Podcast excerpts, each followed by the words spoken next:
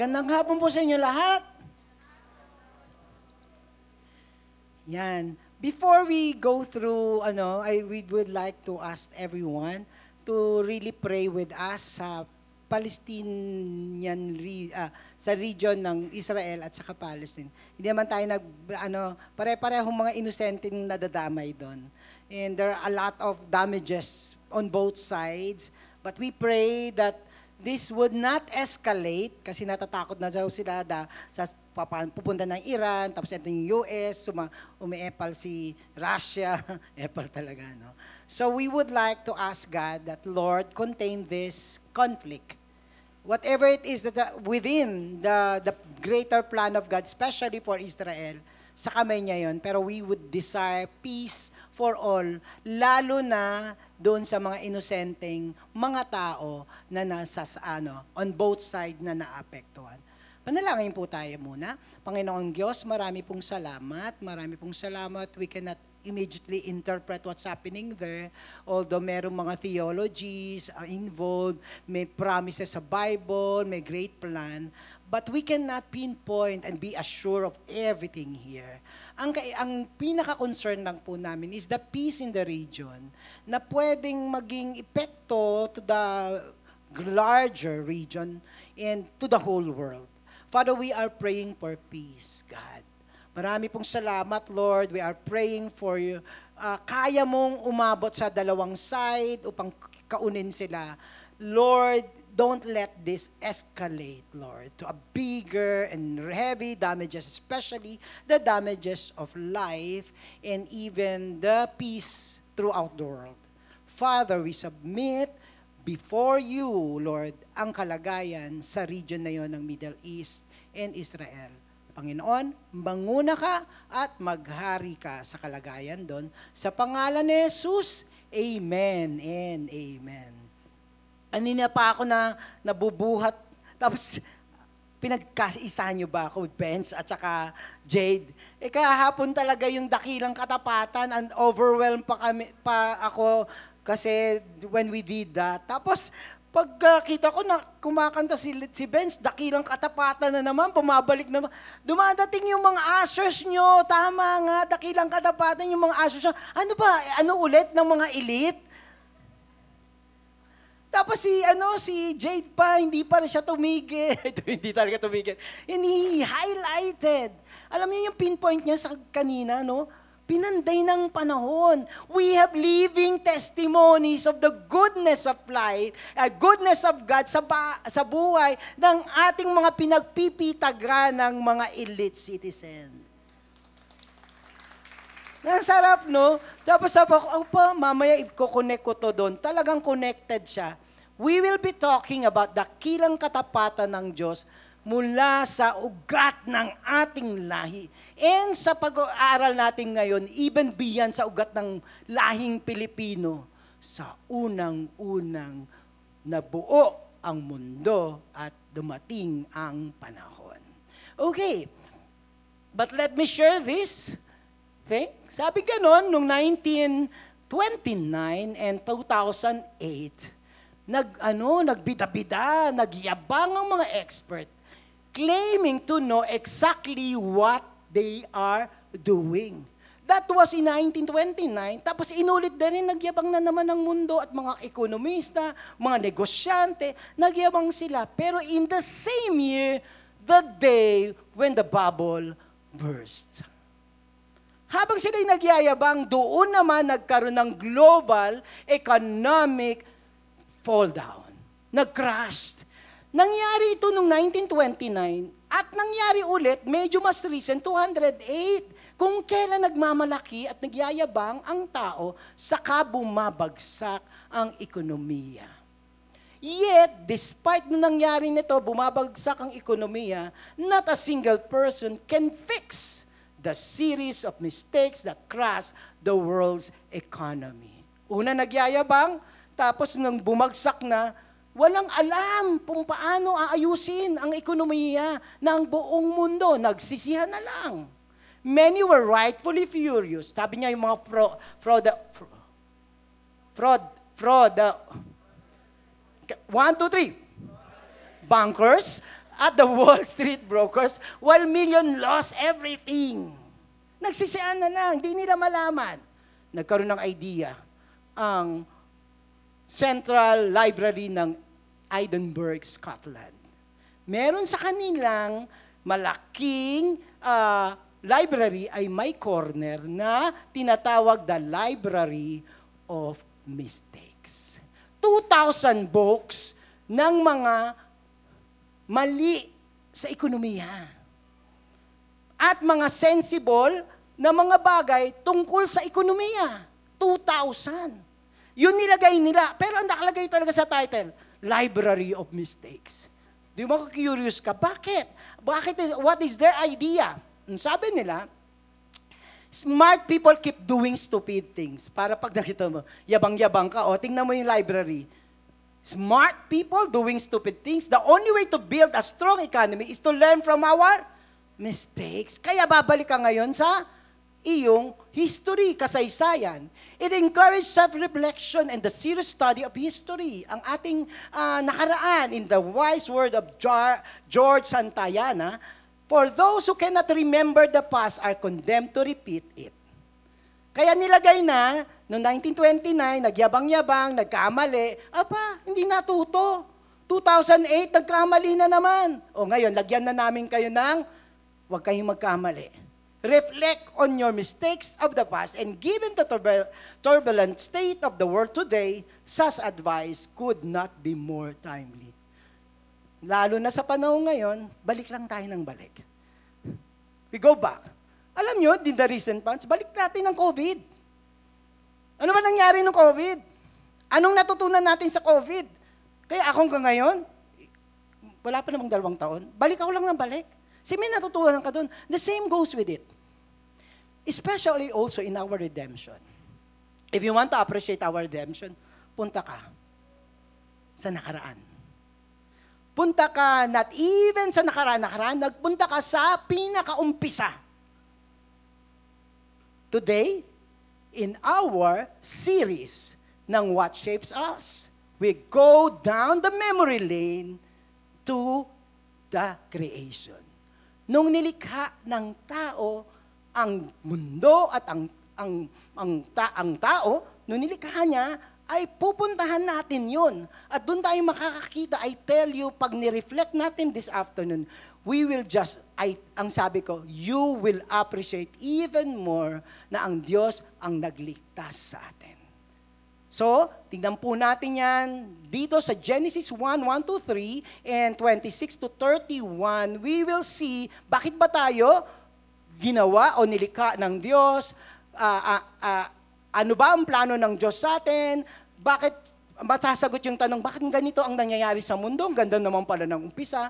We will just all treasure the teaching about our creation and shape this in the manner how do we read our world today, especially ourselves. Tayo po tayo, basahin po natin sa Genesis 1.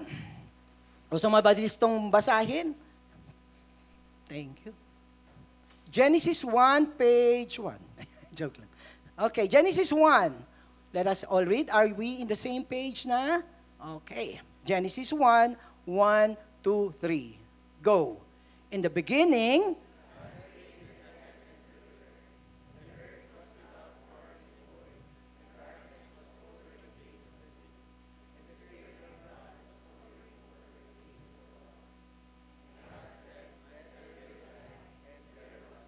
Okay, jump over to uh, verse 26. 26, 1 to 3, read.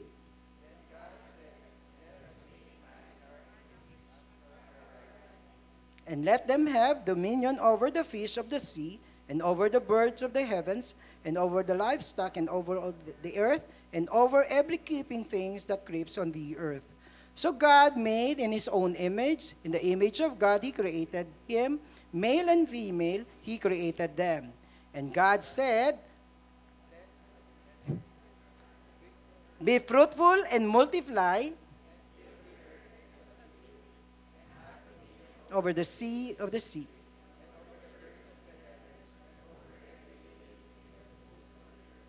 And God said, Behold, I have given you every plant yielding seed that is on the face of the earth, and every tree with seed in its earth, and every bird for your food. Sorry.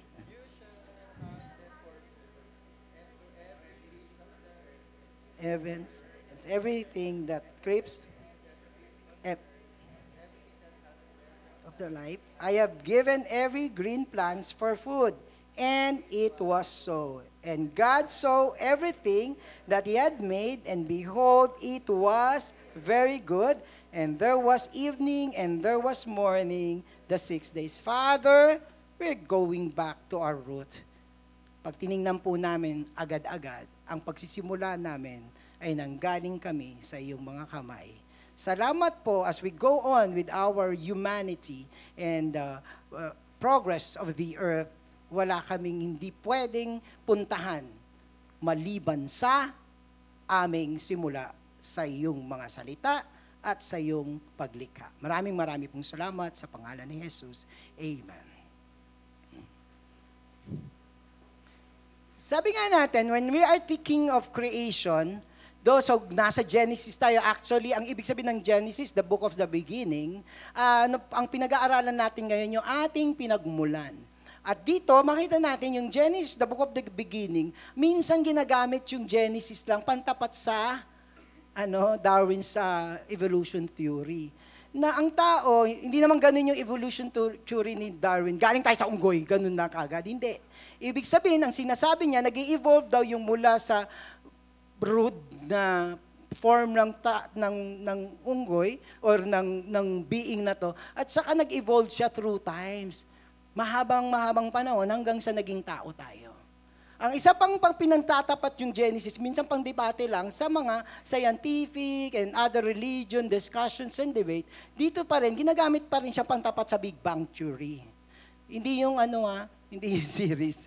Dito din, ganun din siya, nag-evolve na nag-evolve. Kasi ito man, yung kanina, kay Darwin. Ito also, sa Big Bang Theory, evolve din siya ng evolve yung ating ano, for millions of years, hanggang naging ang mundo ay mundo. So nagkakaroon ng mga interaction, pagsabog sa pagsabog, at nagpo-form ng nagpo-form, hanggang ito ay maging mundo. Sabi nila yon.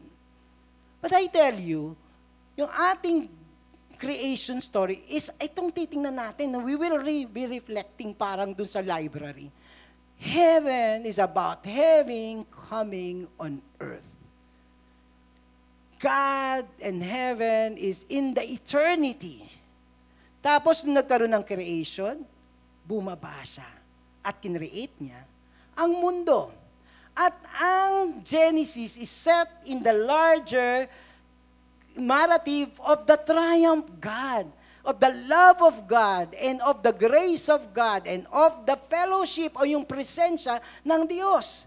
Alam niyo ba, ang Genesis ay nandoon across the grand story of Bible. Alam niyo po, pag nagtuturo ako ng hermeneutics, ano in a nutshell ang Bible? Di ang hirap, ang dami, pastor. Ang dami-dami naman book noon, tapos pinapa-summarize mo.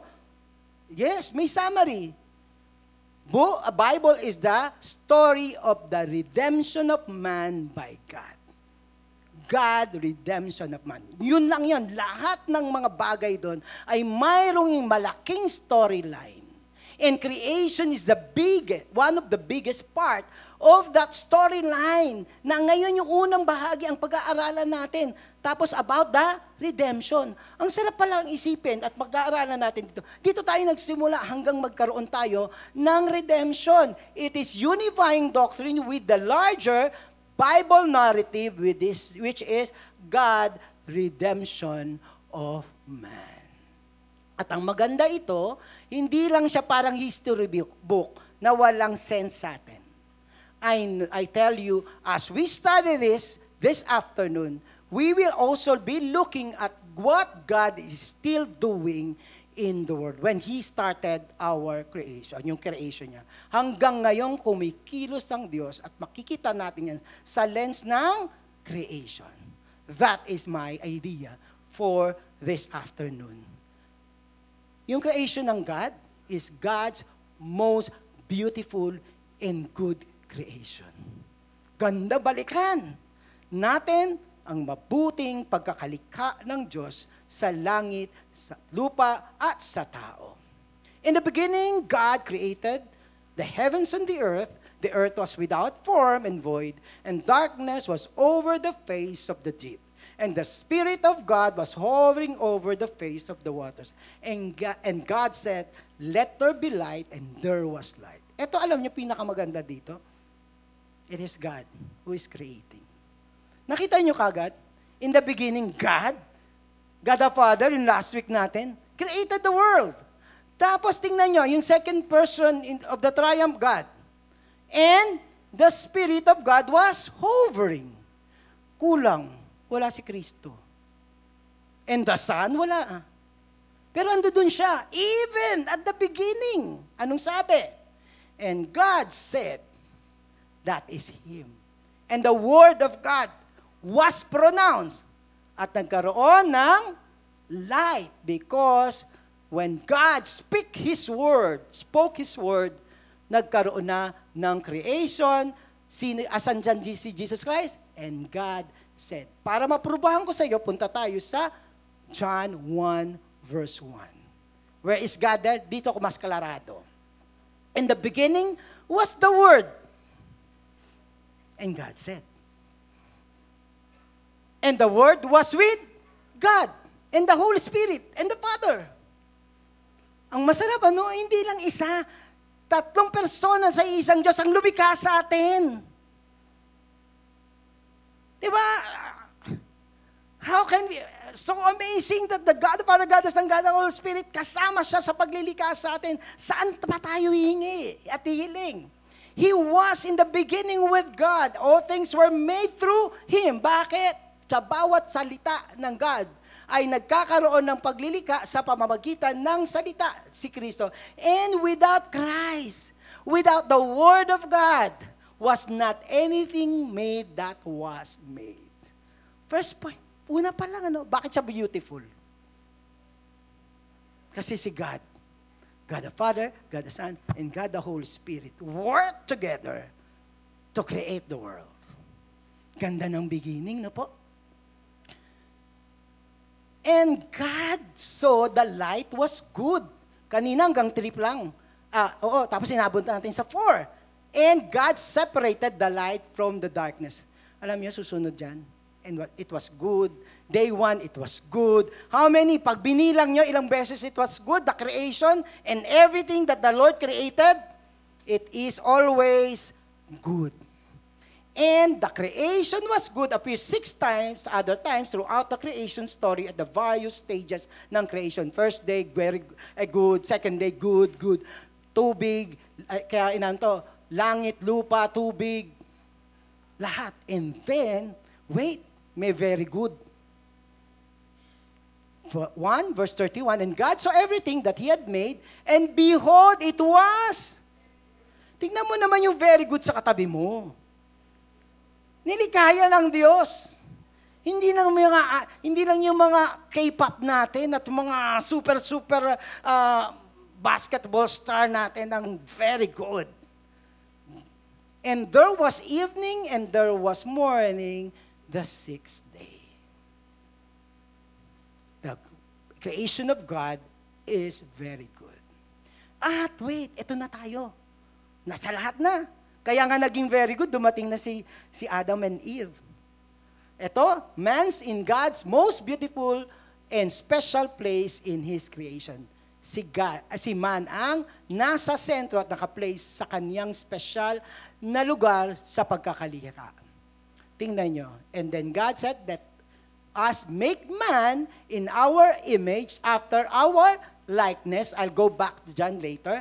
And let them have Nakita nyo? Kanino binigay ang ng Diyos? Kaya very good? Sa tao.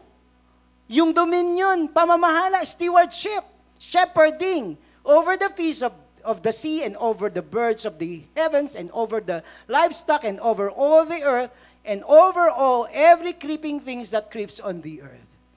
And God blessed them and God said to them, Be fruitful and multiply and fill and the earth and subdue it and have dominion over the fish of the sea and over the birds of the heavens and over every living things that moves on the earth. Sa plano ng Diyos ng creation, yung tao ang shepherd and steward. Sa, in fact, ito ay pinaayos at lalong nilakihan sa Genesis 2 and 3.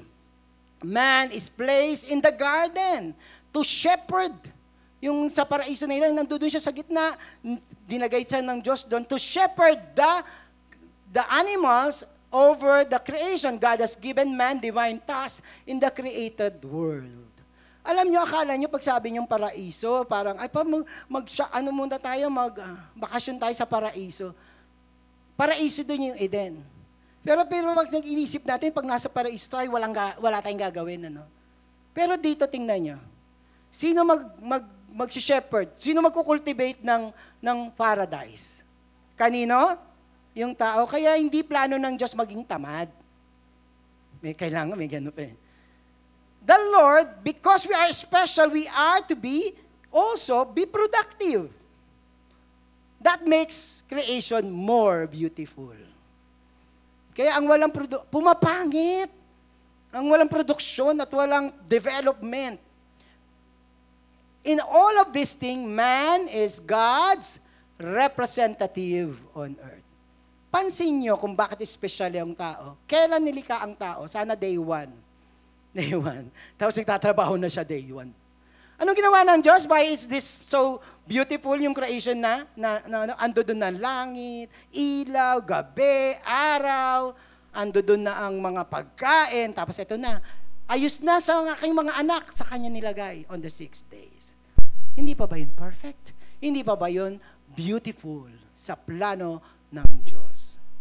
Creation in the most, ito pa, beautiful and harmonious relationship. Bakit beautiful ang creation? Ang plano ng Diyos at ang basbas ng Diyos sa sangkatauhan at ang mundo ay mayroong beautiful, harmonious relationship. Kaya yung nangyayari sa Israel, again siya sa unang plano ng Diyos. Kaya minsan yung nangyayari sa inyong bahay, merong World War IV.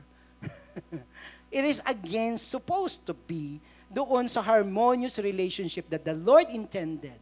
Tingnan nyo. Kung bakit harmonious ang relationship. Doon sa Genesis 2, brought them, the animals, to the man to see what he would call them. And whatever the man called every living creature, that was its name. Kanino binigay ang pangalan at pamamahala? Sa tao. Bakit anong binigay? Pangalan. Sino nagbigay? Nagbinyag? Tao. How important our, our name? Di ba pag naanak ka, naku, ito na lang gawin natin pangalan, yung pag natin yung ano, yung pangalan natin. Di ba? Di ba ganon? Yung hashtag nga sa kasal eh, tapos yung anak may... Tapos tiga, di ba, di ba pag, sino magbibigay ng pangalan? Kapitbahay mo? Sino? Ikaw. Bakit? That sense of relationship, family. Tingnan mo nung binigay sa tao, oh, pangalanan mo. Leon, halika nga dito. Elepante, oh, diyan ka lang elepante.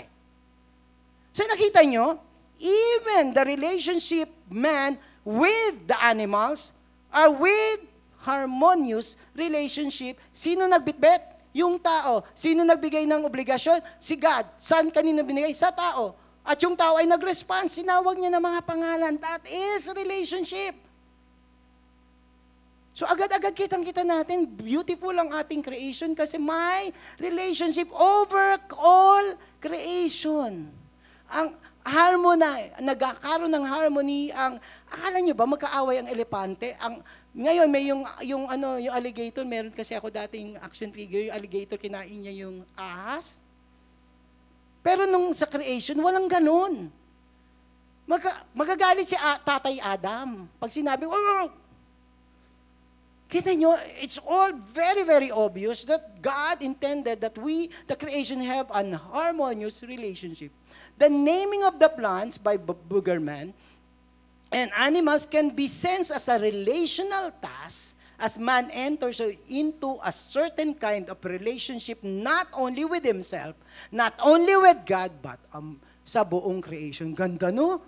Ganda ng mundo. Hindi nag-aaway yung aso at saka yung pusa. Di ba? Yun yung, yung pinanggalingan natin, supposed to be. Ito, kung lalo natin makikita, kung gaano kakaiba ang creation na pinaniniwalaan natin at siyang totoo. Alam nyo, nung panahon na yon, hindi la, ang Israel lang ang may monotheism, isa lang yung Diyos nila. All other Babylon, Canaanites, Moab, Moabites, at iba pang mga Assyria, meron na din silang parang Bible. Meron silang kwento ng creation. Kaya yung mythology nyo ngayon, hindi lang parang mythology ng ano, um, ah, literary piece. They are true during that time. Yun yung pinaniniwalaan nila. Why? Wait, tingnan nyo yung pinaniniwalaan siya. Si en, Enuma Elish, ito yung ah, ah, creation theory or creation story ng mga Babylon. Paano na-create ang mundo according to their ah, ah, literature? Ito si Goddess Ti- Tiamat. Si Goddess Tiamat, tapos ito ay si Marduk. Si Marduk ang, kung marami mang Diyos sila, mas mataas si Marduk. So he is the Babylon King of Gods. Tinraidor ni Tiamat, si Marduk. Nagalit si Marduk. Hinati niya sa dalawang piraso si Tiamat. Yung, yung katawan niya, nung mahati, yun yung mundo. Doon nagsimula. Tapos, yung dugo niya, doon nang galing ang tao. Imagine that. Yung kanilang pinaniniwala ang Diyos, yung kanilang pinanawala ang creation, nang galing si saan? Sa galit. Nang galing sa pagtatraidor. Nang babaling sa bloody. But they believe that. Pero pag tingnan natin kanina, saan galing ang ating creation? It is out of love. God the Father, God the Son, God the Holy Spirit, masagana ang pag-ibig nila, kaya tayo nabunga. Kaya tayo nilikha ng Diyos dahil mahal ng Diyos. Look at all the creations is fashioned after God's heart.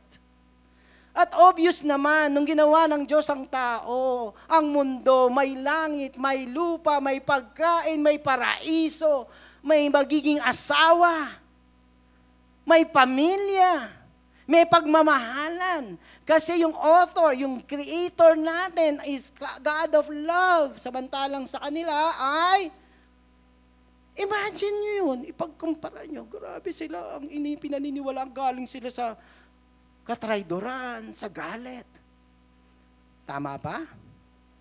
That we are, our creation, God's creations is beautiful and harmonious. Wait, ito pa. Look, Genesis 1, 27. So God created man, what? In His own image. Yung larawan ng Diyos ang ibinigay sa tao. Ang Diyos ay espiritu, may espiritu tayo. Ang Diyos ay nag-iisip, may naisip tayo. So makita natin yun. Mayroon, kung anong meron ng Diyos, yung kawangis ng Diyos, nilagay niya sa tao created. Inulit. In the image of God, He created them. Pareho lang ano, literary to, ng, the uh, style of writing ng Israel. Kaya ganyan siya. Pero watch out. Di ba ito, pareho yan, created, created, created in His image, in His image. Yung pangatlo, ano ang im- ibig sabihin ng in His image? Male and female. Bukod sa gender to. In His image. Anong image ni God ang naririto? Love. Kaya, male and female. Sa ibig sabihin niya, ang image ni God the Father, God the Son, and God the Holy Spirit, solid, healthy relationship. Ito yung itinagay niya sa wangis. Yung male and female would have, or all men na kinreate niya will have the same heart and relationship na harmonious. Diba? Naming the animals. Tapos kanina kinumpara natin sa Babylonian creation story. Di ba? Love pa rin tayo. At ito, it's all about relationship. Thus, the heaven and earth were finished, and all the hosts of them. And on the seventh day, God finished his work that he had done, and he rested and on the seventh day from all his work that he has done. Tapos. Ilang, ilang, ilang araw kada linggo? Ilan? Seven. Ilan pa lang to? Anim. Look what the Lord preserved on the seventh day. So God blessed the seventh day and make it holy because on it God rested and from all His work that He had done in creation. Bakit may seventh day? Trabaho ka ng trabaho, tayo muna, mga anak. Palakpakan nyo yung sarili nyo, acknowledging the seventh day because during the creation, yun na ang plano ng Diyos, hindi masira ang relasyon natin kay God. Kaya kasi minsan dito, tatlo yung anak, tapos yung dalawang anak niya, bit-bit naman ng tatay. Oh, lima pala. Punta tayo, let's celebrate God. Let's Kaya nagkikita kita tayo. Di ba? We hug, we say hello, ayaw pa minsan maghiwalay, victory bye-bye. Uh, mula dito, nagpaalaman, pumunta sa, sa ano yan, yung, yung bridge, tapos pababa, tapos nakita ko, nandoon na sa chill hub. Because seventh day, it's primarily una muna kay God. The Lord rested. Sabi niya, nagawa ko na ang lahat. Titigil ako kasi gusto kong magkaroon ng fellowship with my creation. That is the principle of Sabbath.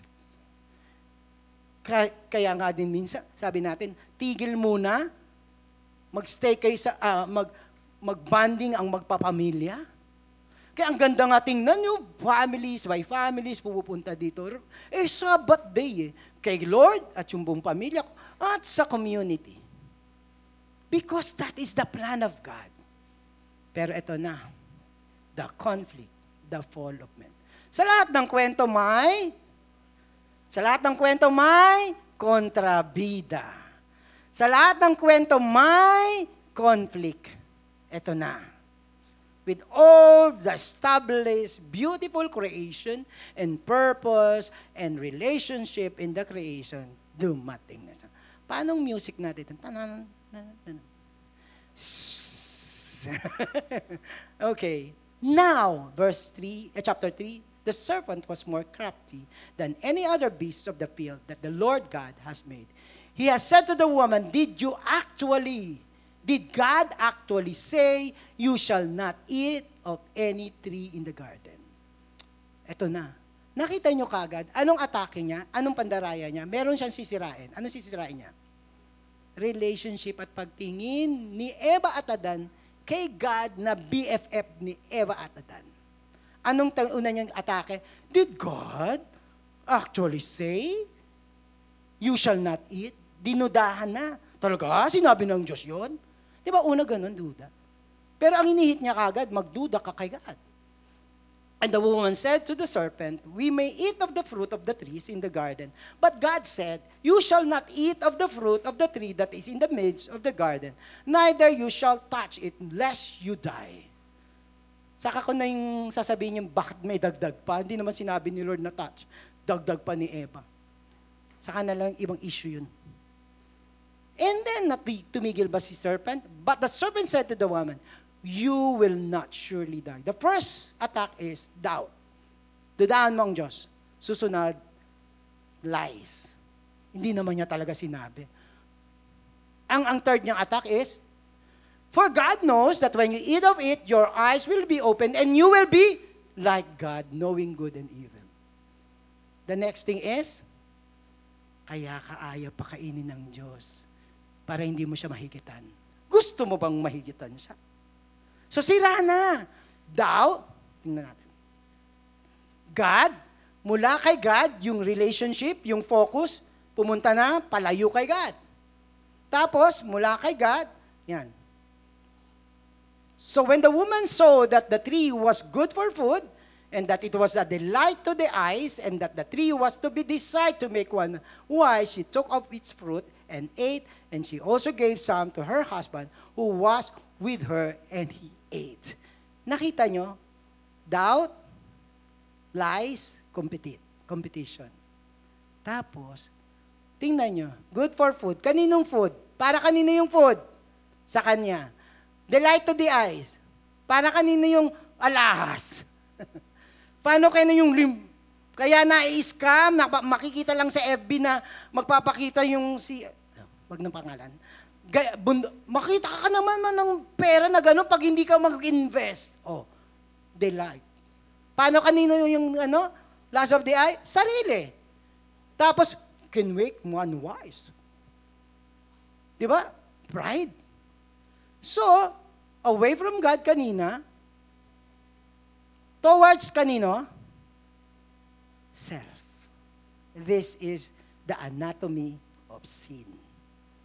First, iaalay- ilalayo ka kay God. At pag nilayo ka na kay God, kanino ka titingin? Para sa sarili mo. Self na. And moving on, sabi ng, ng, ng, ano, ng John 1, 2, 15, Do not love the world or the things of this world. If you love, if anyone loves the world and the love of the Father is not on him, not in him. For all that is in the world, ayun, no, no, inulit to. The desires of the flesh and the desires of the eyes and pride of life is not from the Father, but from the world. Una, kay God, umalis kay God, tumingin sa sa sarili. Ako naman. Sino nag-offer ng pagbibigay sa'yo sa tatlo para sa sarili mo? Sino? Ano? Ang mundo. Kaya may magandang association at alliance ang sarili at ang mundo. Asa na si God? Bye. Ang natira, ikaw at ako. This is happening now. Why do we live in such a world? Kasi ako at ang aking resources ng tatlong kasalanan at tatlong magpapasaya sa akin, ang mundo. Kaya nga medyo masungit si John, do not love the world. As a Christian, pag tinignan natin ngayon, when we are here, when we go back to the creation, even dun sa fall of man, we will see kaya meron tayo ngayong reaksyon. Oo nga, no, baka nga. Yung last of the eyes, yan yung paalis ng paalis sa ating kay God. Yung sensuality, yung ano, yung yung food, it's sensuality. Hindi ka na mapirmi sa asawa mo, meron ka pa pang magpa hindi hindi hindi hindi hindi na masatisfy ng babae ng asawang babae, hanap ng iba pang babae, kala niya ma-satisfy siya. Nasaan yung ibang babae yung magbibigay sa ng aliw? Nasa mundo. Hindi ako stricto lang na ingatan yung mundo. Ingatan natin yung mundo, yung pakikisalamuha natin sa mundo. Minsan na-over yung relevance eh. Dahil nagko-compromise na. Alam niyo yung mga pinanday ng panahon, nung time na namin mga Kristiyano, hindi ko naman sasabihin to legalistic naman masyado. Ingat na ingat kami. Kasi yung tinuturo sa amin, ingat ka, don't love the world. In the current state of Christianity, makijam ka sa mundo, basta, di ba? Cool. Relate. Na, ang problema, nalimutan na yung do not love the world. Eh kapag sumalang ka sa mundo at yung mundo ang gusto mo, meron sinasatisfy siya sa iyo that is against God, that is not pleasing to God. Eh, yun ang ibibigay ng ibibigay ng mundo. Talo tayo. For the eyes of, then, the eyes of both were opened, yung si Eva at Adan, and they knew that they were naked. Biglang nagkamali siya sila. Nung una, hubad-hubad sila. Walang mali siya. When sin entered, may mali siya na. At nagtakip na sila dahil nahihiya na sila sa sarili nila. And they heard the sound of the Lord God walking in the garden in the cool of the day, and the man and his wife hid themselves from the presence of the Lord. Narinig nila, imbis na dati tinata- tumatakbo sila, sumasalubong, ano, ano na? Natatago. Anong proof to ng nasira na ang relasyon sa Diyos because of sin. But the Lord God called them to the called the man and said to him, "Where are you?" And the and he said, "I heard the sound of you in the garden and I was afraid." Nawala na yung ano, yung relationship na maayos. But I was naked. Nakita niya hubad na bigla siya, marumi na siya. And I hid myself. Tingnan niyo. This is the state of man and the world. None is righteous, no, not one. No one understand, no one seeks for God. All have turned aside, together they have become worthless. No one does good, not even one. Balik ulit tayo sa creation in the image of God, with all the dominion, with all the love. Tapos dito, day one of the creation. No one is worth everyone is worthless. Na-destroy na ang mabuting creation ng God. Alisin ko na po to, that is, ah, sige, big, lagi ko din. Pero alam niyo po ba, marami tayong mga psychological imbalance. I would like to, inv- to validate it. Pas pag tinatanong, pag tinatanong, pag tinatanong natin, syempre pag nagko-counsel ako, ah, iba-validate ko yung nararanasan nila. Tapos minsan meron pa akong sige na ah, sige na ano ah, i ano to?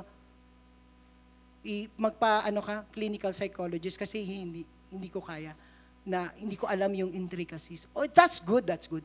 Pero wag nating iiwanan yung pinag-usapan natin. The doctrine of sin cannot and should not be ignored. At the end of the day, it's still their relationship with God. Magkakaroon sila ng therapy, magkakaroon sila ng mga gamot, pero without God, hindi mabubuo. This is our gospel. This world will not be remedied without God. You and me without God. Pero, on the same day, and the Lord God made for Adam and for his wife garments of skin and clothed them. Di ba? Nagtahi, nagtahi sila ng damit. Hubad sila, nagtalgay ng damit. Tapos sabi ni God, hindi. Anong ginawa niya? Binigyan sila ng garment of skin ng animals. Saan nakuha ni God ang skin of animals? Sa animal, syempre. Pero, paano niya po na nakuha yung skin of animals? Pinatay. May isang animal doon, bawal lamb, na ang saya-saya ng buhay, may pangarap, mag-aasawa. Pero sabi niya, anak, wag muna. Sorry, wala kang asawang mamamatay. The first entry of death is because God want to clothe man. May isang sinakripisyo. And this is the foreshadowing na nasira ng tao ang planong mabuti, the good creation of God. Sinira ng tao, sinabi, hindi sinabi ng Diyos, bahala kayong titigas ng ulo nyo, pinagpalit nyo ako kay Satanas, ganyan. Pero hindi. He already have remedied. Mayroong sakripisyo sa krus ng Kalbaryo upang ang kahubadan natin ay bigyan tayo ng damit ng katuwiran dahil katulad nung lamb na yon may tumagas na dugo, may nagsakripisyo. Tapos, wait, hindi lang doon. Tingnan niyo ang preparations ni God. I will put enmity between you and the woman. Sino kausap niya dito? Si serpent. Mag-aaway daw ang men, uh, ang men at yung anak ni Satanas at anak ni Eva mag-aaway yan. Kuy, kuy daw kayo kay ano kay Satanas. Hindi niyo magiging kaganon yan. Kasi pagdating sa impyerno, siya pa rin ang hari. Una gagamitin ka niya at ending, lulustayin ka niya. Kasi gaya ng sumpa ng Diyos dito, hindi magkakasundo ang tao at ang demonyo. Kala nyo lang, kala lang natin, kasabwat natin siya, ibibigay ang lahat. Pero at the end of the day, may enmity between you.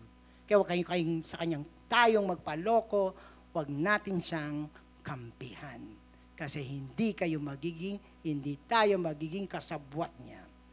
Pero ito pa, between your offspring and her offspring, he shall bruise your head. Anong gagawin ng anak ni Eva kay Satanas? Dudurugin ang ulo. Kahit matuklaw ka ng konti, dudurugin ang ulo. Look at the image. Dudurugin ang ulo. Sino yung anak ni Eva na sinasabi dito? Sino ang dudurog sa ulo ni Satanas? Si Kristo. What does mean? Na dinurog ang ulo, that is an image of victory. Tagumpay ka. Look at that. Hindi ka nalang binihisan ng Diyos. Pinagtagumpayan ka pa, pinagbigyan ka pa ng tagumpay ng Diyos sa buhay na ito. Magtatagumpay ka. Because God has given you the victory. Kaya anong sabi sa Corinthians? Anong sinasabi mo, death? Where is your kamandag, death? Where is your kamandag, sin? Kasi si God nagtagumpay, dinurog niya yung kasalanan ng na, na powerful sa atin. Tapos, yung death na kinakatakutan natin kasi anong death natin? Death itatapos sa, sa impyerno. Pero anong sabi ni God? With God, you have the victory. Because God, when He died on the cross, on the third day, He has risen. And the life na binag, pinagtagumpayan ni Jesus Christ ay nasa iyo, nasa iyo, nasa iyo, nasa iyo, at nasa iyo. Let's bow our heads. Let's bow our heads. And thank God. Marami pong salamat sa tagumpay na binigay mo sa amin. Marami pong salamat as we trace back our being created by you. Beautiful people, beautiful creation. Sa kabila ng paninira namin at ng mundong ito, sa mabuti mong plano, ikaw pa rin ang nagligtas sa amin.